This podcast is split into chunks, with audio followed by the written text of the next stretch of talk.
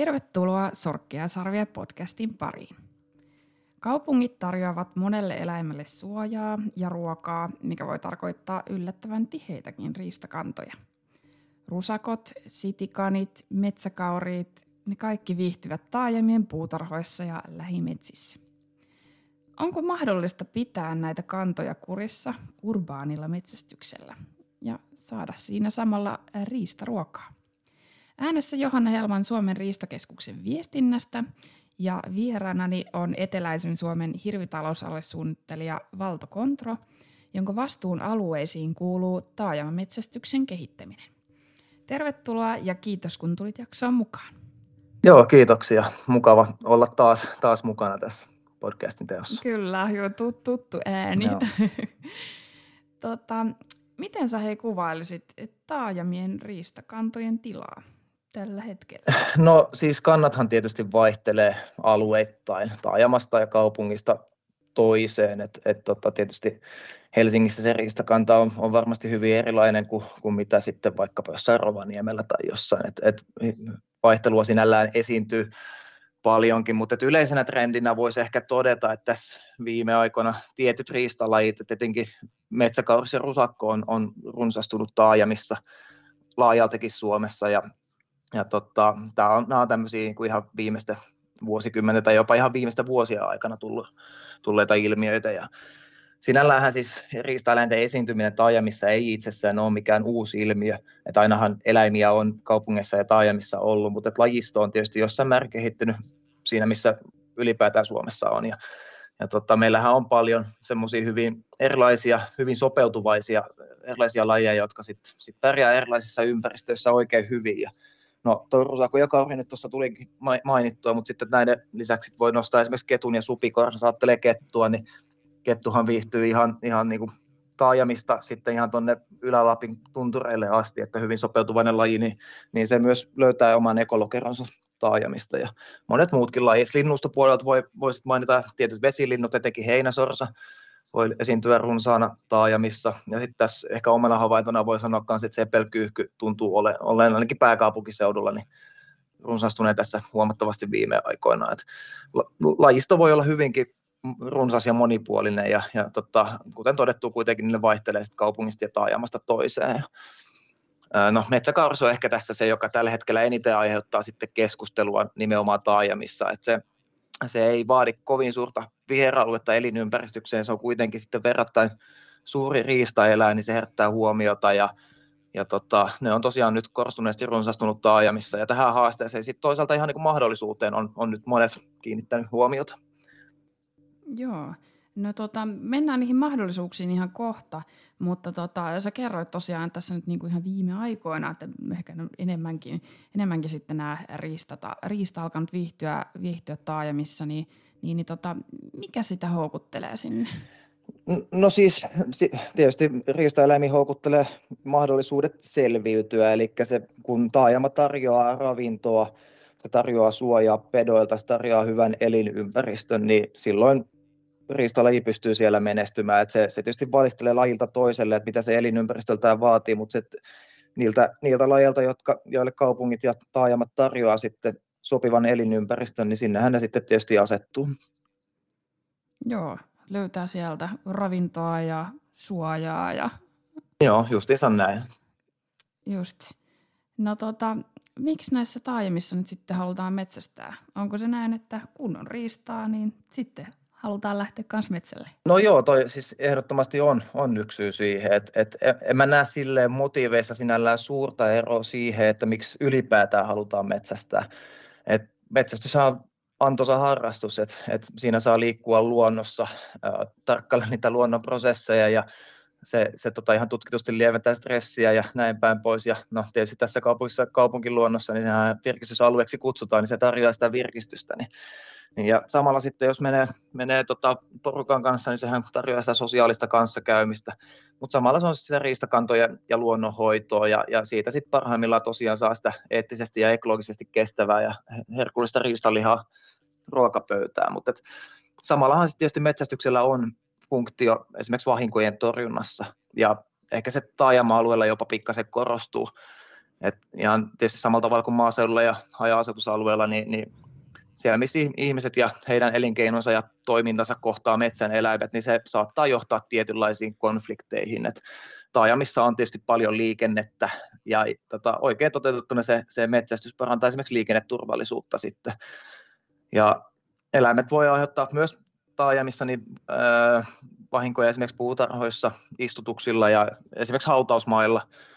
Ja tota, tämmöisiä vahinkoja voidaan pyrkiä sitten vähentämään metsästyksellä. Et, et, tota, no sitten voi sanoa tietysti vielä myös tämän vieraspetopyönnin hyödyllisyys, eli molemmissa, monissa kaupungeissa on tämmöisiä arvokkaita lintuvesiä, esimerkiksi vaikkapa Helsingin vanhan kaupungin Lahti, niin sitä lintujen pesintää voidaan sitten turvata tällä, tällä vieraspetopyynnillä kaupunkialueella. Et, et niin kuin pähkinäkuoressa voisi sanoa, että motiivit on hyvin pitkälti samoja kuin, kuin muuallakin, että ympäristö on vaan sitten erilainen.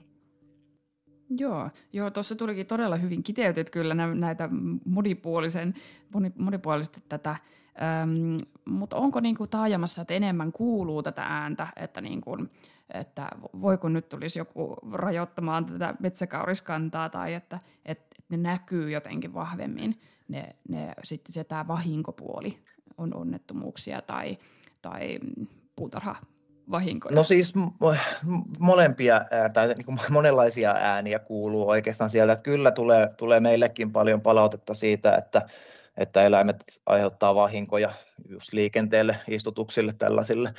Mutta sitten samalla niin, niin on paljon niitä, jotka tykkää siitä, että on, on sitä luonnon tai metsän eläimiä myös siellä kaupungeissa ja taajamissa. Että, että kaiken näköisiä näkökulmia siihen tietysti on tietysti varmasti se on vahva, riippuvainen vähän siitä, että onko ne eläimet aiheuttanut sitten vahinkoa mm. vai ei ja kenelle nimenomaan, mutta täytyy muistaa, että tosi paljon ihmisiä asuu sitten kaupungissa ja taajamissa ja kaikilla on sitten erilainen mielipide siihen, että mitä sille asialle pitäisi tehdä vai pitäisikö tehdä ylipäänsä. Kyllä.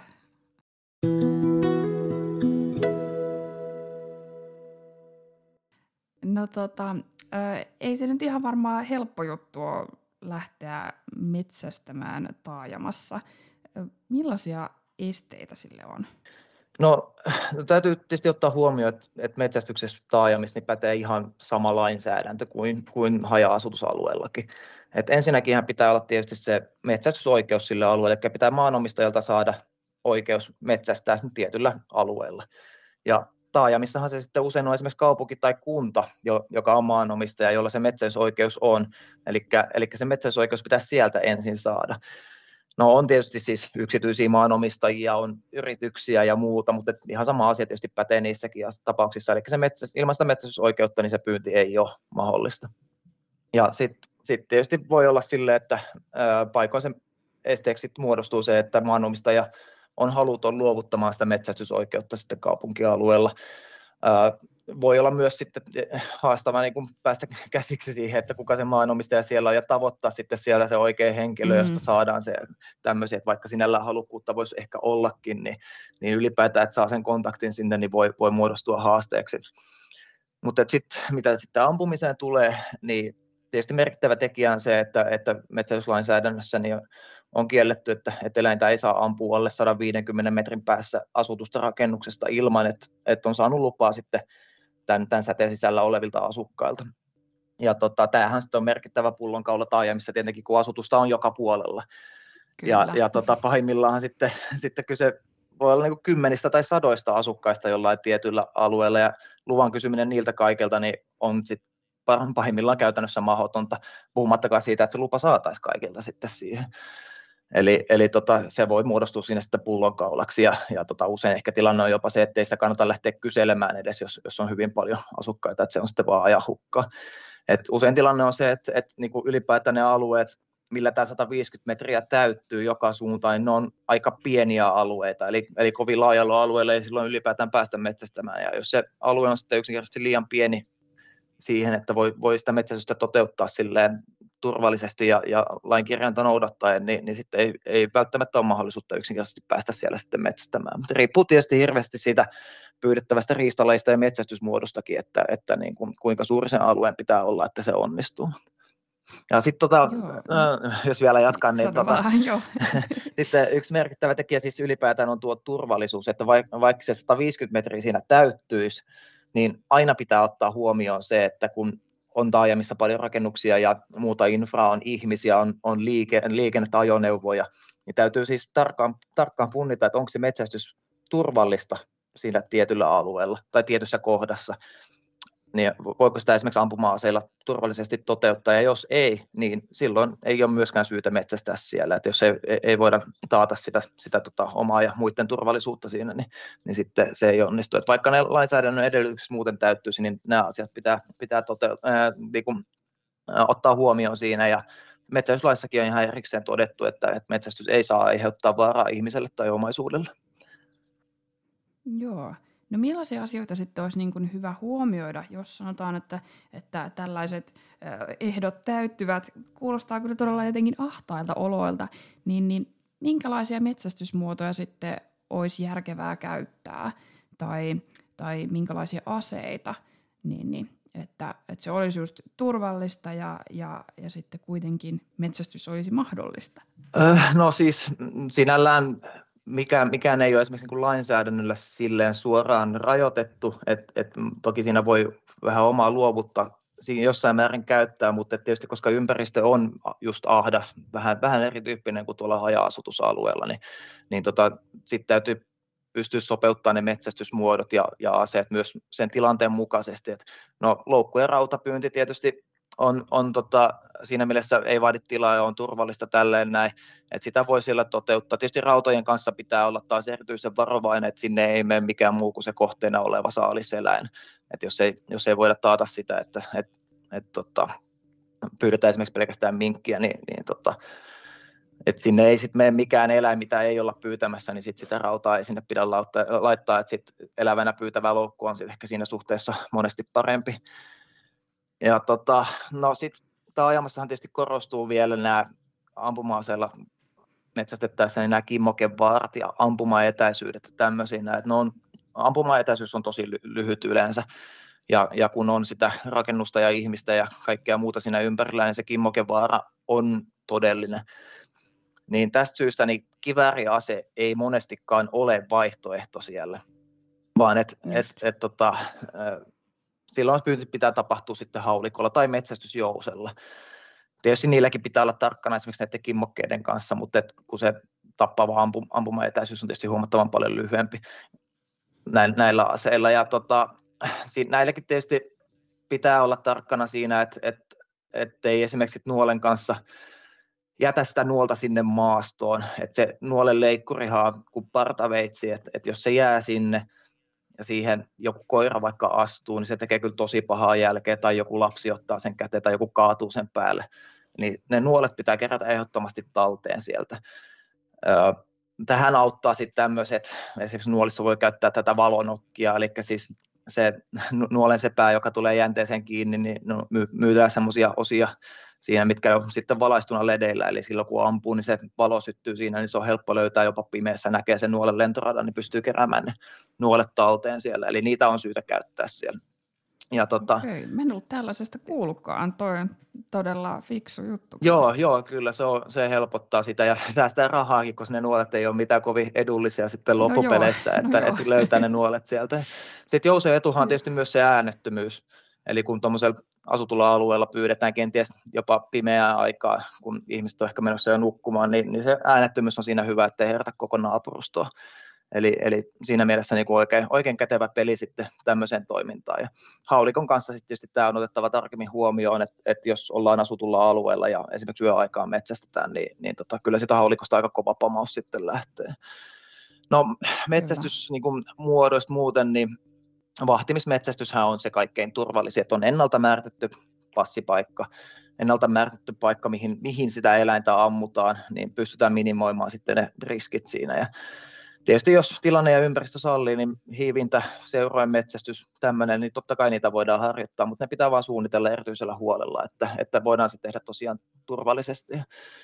Ja tota, tietysti jos on jos on tarpeeksi iso alue ja on siihen toimintaan soveltuva koira, niin tietysti koirapyyntikin voi, voi tietyissä tapauksissa onnistua, mutta onhan se nyt selvää, että, että niin kuin taajamissa joku ajokoirametsästys ei käytännössä sitten mm. oikein onnistu. Mm.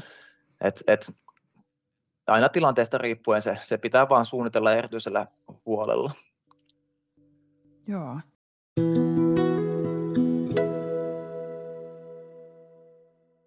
Joo, ja tietysti sitten kun taajamassa liikkuu paljon ihmisiä, niin, niin, niin sen lisäksi, että otetaan tämä turvallisuus huomioon, niin, niin varmaan se, että kerrotaan sitten, että miksi ollaan täällä ja, ja että, että voidaan myös rauhoitella sitten niitä mahdollisesti Joo, muita siis asukkaita. ilman muuta. Täytyy muistaa, että, että no itselläkin on kokemusta niin pyynnistä Helsingissä, niin siellä on ihan kaikkina vuorokauden aikoina voi olla tuota ulkoilijoita liikkeellä ja niitä kohtaamisia tulee, niin siinä täytyy olla, olla erittäin, tai asiallisesti kohdata nämä kaikki, kaikki ulkoilijat siellä ja, ja tota, kysyttäessä sitten selvittää, että mistä on, mistä on kysymys siinä, että, että usein kaupunkialueella niin esimerkiksi aseiden kantaminen niin saattaa herättää tai ampuminen saattaa herättää huomiota siellä ja, ja huolta, niin tota, asiallisella kohtaamisella niin näistä, näistä yleensä selviää ja No tuosta puheen ollen, niin kannattaa ehkä sitten tietyin paikoin, riippuu taas kerran alueesta ja taajamasta, mutta et hyvä pitää jo etukäteen poliisit tietoisena siitä toiminnasta. Et esimerkiksi Helsingissä on pyyntiryhmiä, että silloin kun ne lähtee,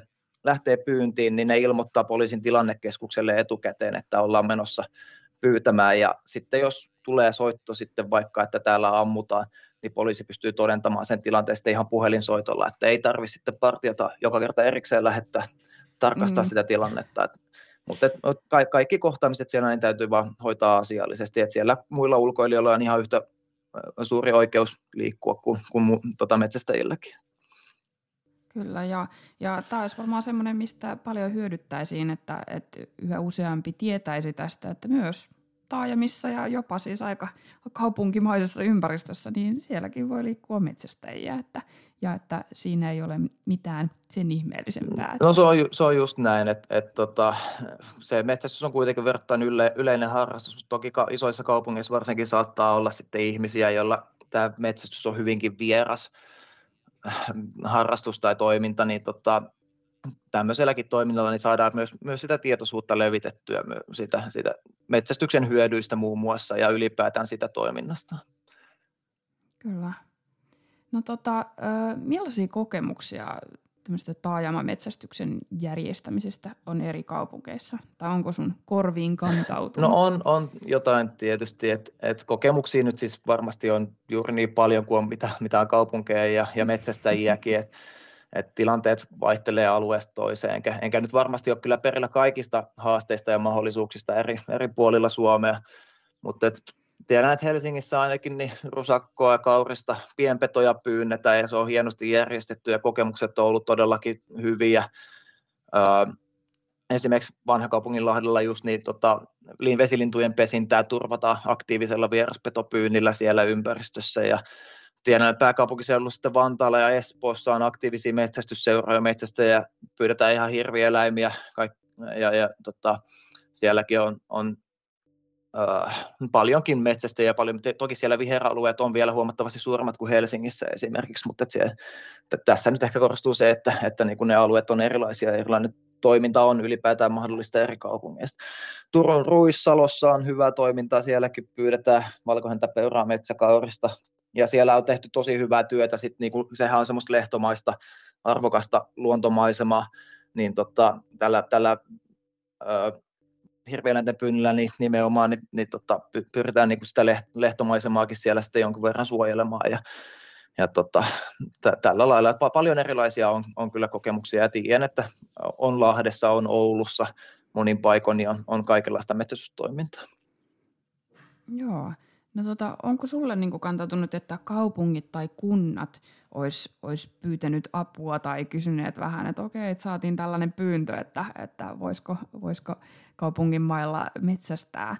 Onko kaupungeilla ja kunnilla niin ihan tämä homma, homma hallussa ja tietävät kyllä, että, että kanta, kannattaako tällaista metsästys oikeutta sitten antaa vai ei? Öö, siis on, on tullut kaupungiltakin pyyntöjä sitten metsästäjille. E, e esimerkiksi tota pääkaupunkiseudun saaristossa ymmärtääkseni ainakin on sitten tullut, tullut tota pyyntö tai Helsingin kaupungin omistamissa saarissa, että, että sinne voisi mennä pyytämään ja, ja muuta vastaavaa. Monissa kaupungeissahan se on hoidettu hyvin. Usein se tavallaan kiteytyy siihen, että miten siellä kaupunkien ja kuntien ympäristöpuolella, millaisia henkilöitä siellä on esimerkiksi töissä, tunnistavatko he tämmöisen ongelman ja tuntevatko he sen metsästyksen harrastuksen ja tällä tavalla. Ja, ja tota, mutta kyllä kaupungistakin on, on sitten pyydetty nimenomaan, että, että niin mentäisiin johonkin pyytämään ja, ja tota, varmasti on sitten ehkä semmoisiakin kaupunkeita aiemmin, missä sitten se toiminta ei ole vielä niin pitkällä, mutta toivottavasti sitä saadaan sitten tätä ilosanomaa sinnekin vietyä jossain kohtaa. Joo, tähän pyritään.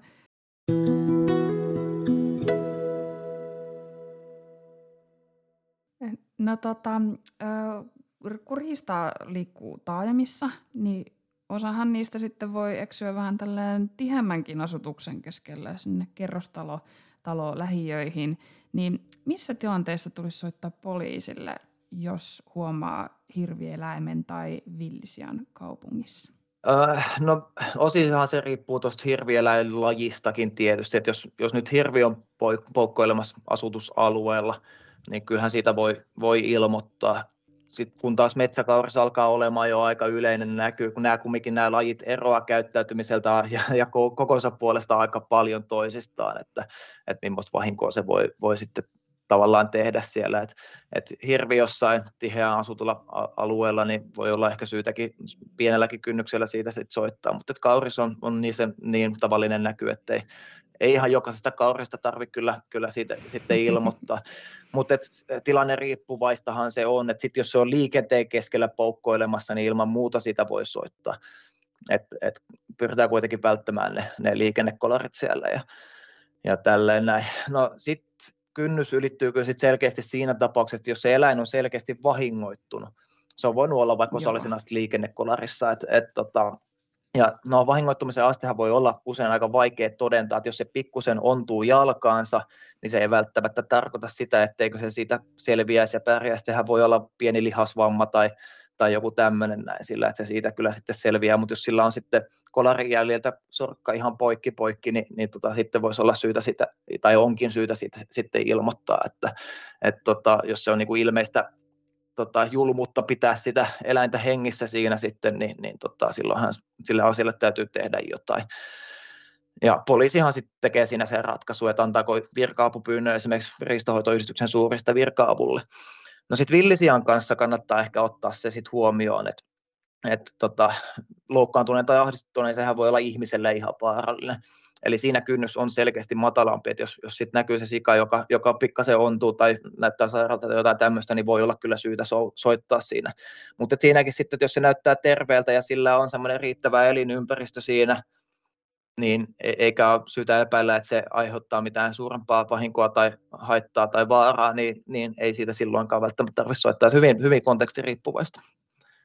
Joo, joo. Niin lu, luetaan tilannetta, että siinäkin on varmasti, tai siinäkin on tietysti suuri ero, että onko ruuhka-aika vai, vai sitten keskelle yötä kohdattu joku, joku villieläin, niin siinä sitten vähän, vähän tilanne. Kyllä, just näin. Joo. No tota, kerrotko tähän loppuun, että onko sulla itsellä nyt millaista omakohtaista kokemusta taajamametsästyksestä? Tai sitten on Helsingin jo tuossa mainita. Joo, että tosiaan Helsingissä on ollut mukana perspetopyynnissä ja rusakon pyynnissä tuossa vanhan kaupunginlahden ympäristössä. Et niin kuin tuossa aiemmin tuli todettua, niin se vanhan kaupunginlahtihan on linnustoltaan hyvin, hyvin rikasta aluetta ja, ja tota, samalla se on mitä otollisin ympäristö esimerkiksi supikoiralle, kun siellä on sitä ravintoa, rantaruovikkoa ja peltomaisemaa ja tämmöistä, niin se on, on aivan erinomainen ympäristö. Sitten supikoiralle, niin siellä niitä sitten riittää, niin, niin tota loukkupyynnillä ja haaskalta niitä on, on sieltä sitten ammuttu ja, ja tota, äh, sillä siis pyritään ylipäätään tota, pesivä, linnuston pesimän menestystä parantamaan siellä rusakkoa siellä pyydettiin pienellä porukalla siellä yliopiston koettilon alueella yöaikaan, että silloin kun on luntamaassa ja, ja tota, kaupungin valaistus antaa siinä sitten vielä paremmat valoolosuhteet, niin, niin tota, haulikolla ja sitten joskus jousellakin siellä sitten pyytänyt, mutta et, et on ollut kyllä mielenkiintoista antoisaa toimintaa. Se ylipäänsä siinä on kyllä ehkä jäänyt eniten tosiaan mieleen erilaiset kohtaamiset muiden ulkoilijoiden kanssa siellä. Et, et tota, aina, kun, aina kun jollekin noista, noista kerron, niin tulee niin kuin ensimmäisenä ne mieleen, että et siellä on ollut esimerkiksi tota, Pokemonin metsästäjiä, eli joku, joku siellä, siellä tota, meidän lähistöllä siellä liikkuu ja mentiin kertomaan tästä hommasta, niin sanoi, että hän on vaan siellä, siellä tota Pokemoneja metsästämässä ja toi, toi, eli tämmöinen kännykkäsovellus tai peli. Ja tota, Kyllä. Sitten siellä oli yksi, joka, joka itse asiassa luuli hän siellä jonkun aikaa meidän toimintaa katteli ja mentiin sitten taas kertomaan, että mitä, mikä on homman nimi, niin hän kertoi, että hän luuli, että me kuvataan tuntematonta sotilasta siellä. ja tota, tä, tämmöisiä, tämmöisiä kohtaamisia siellä on. Mutta on ollut siis kyllä niin oikeasti ilo huomata se, että suurin osa kaikista kohtaamisista todellakin suhtautuu tosi myönteisesti siihen hommaan, että siellä on, on sitä riistaa, siellä on sitä tilaa ja tosiaan oltiin se toiminta suunniteltu siellä erittäin hyvin ja huolella, niin se voidaan tehdä turvallisesti, niin tota, kyllä, kyllä se oli, oli mielekästä toimintaa. Joo, ja onko se semmoinen, niin onko sulla, sun mielestä se todella erilaista? Tuntuuko se erilaiselta? Siinä on sitten kuitenkin samalla laillahan siinä ollaan sitten, sitten tota, vahtimassa ja muuta, että tuntuuko se erilaiselta, kun on silleen näkyy kaupungin valot siellä? Joo, kyllä se tuntuu erilaiselta. Varsinkin siinä alkuun niin, niin oli vähän semmoinen jännitys, tervekin jännitys siinä päällä, että kun ollaan semmoisessa ympäristössä, sitten kun sitä pidempään oli, niin totta kai siihen sitten vähän, vähän tota turtu et, et toimitaan siinä missä muu, muukin, mutta et, niinhän se tietysti pitääkin olla, että alkuun, alkuun ollaan sitten vähän tota, sanotaanko varovaisempia ja tarkempia, kunnes opitaan se homma todella hyvin ja sitten sit se menee tietysti rutiina. Toki turvallisuudesta täytyy jatkossakin aina pitää siinä, siinä huoli, mutta sitten kun se toiminta on vakiintunutta, niin siinä se turvallisuuskin kasvaa huomattavasti. Joo. No niin, yritetään nyt saada tätä, tätä tietoa eteenpäin, että tällainenkin voi olla ihan, ihan normaalia metsästystä siinä missä, missä muukin, että vähän vaan maisema vaihtuu. Jep, kyllä juurikin näin. Ki- joo. Kiitos Valto, kun tulit jaksoon mukaan. Joo, kiitoksia. Sorkkeja ja sarvia podcastissa otamme pyrähdyksiä erälämään ja käsittelemme laajasti erilaisia metsästykseen liittyviä aiheita. Pysy kuulolla.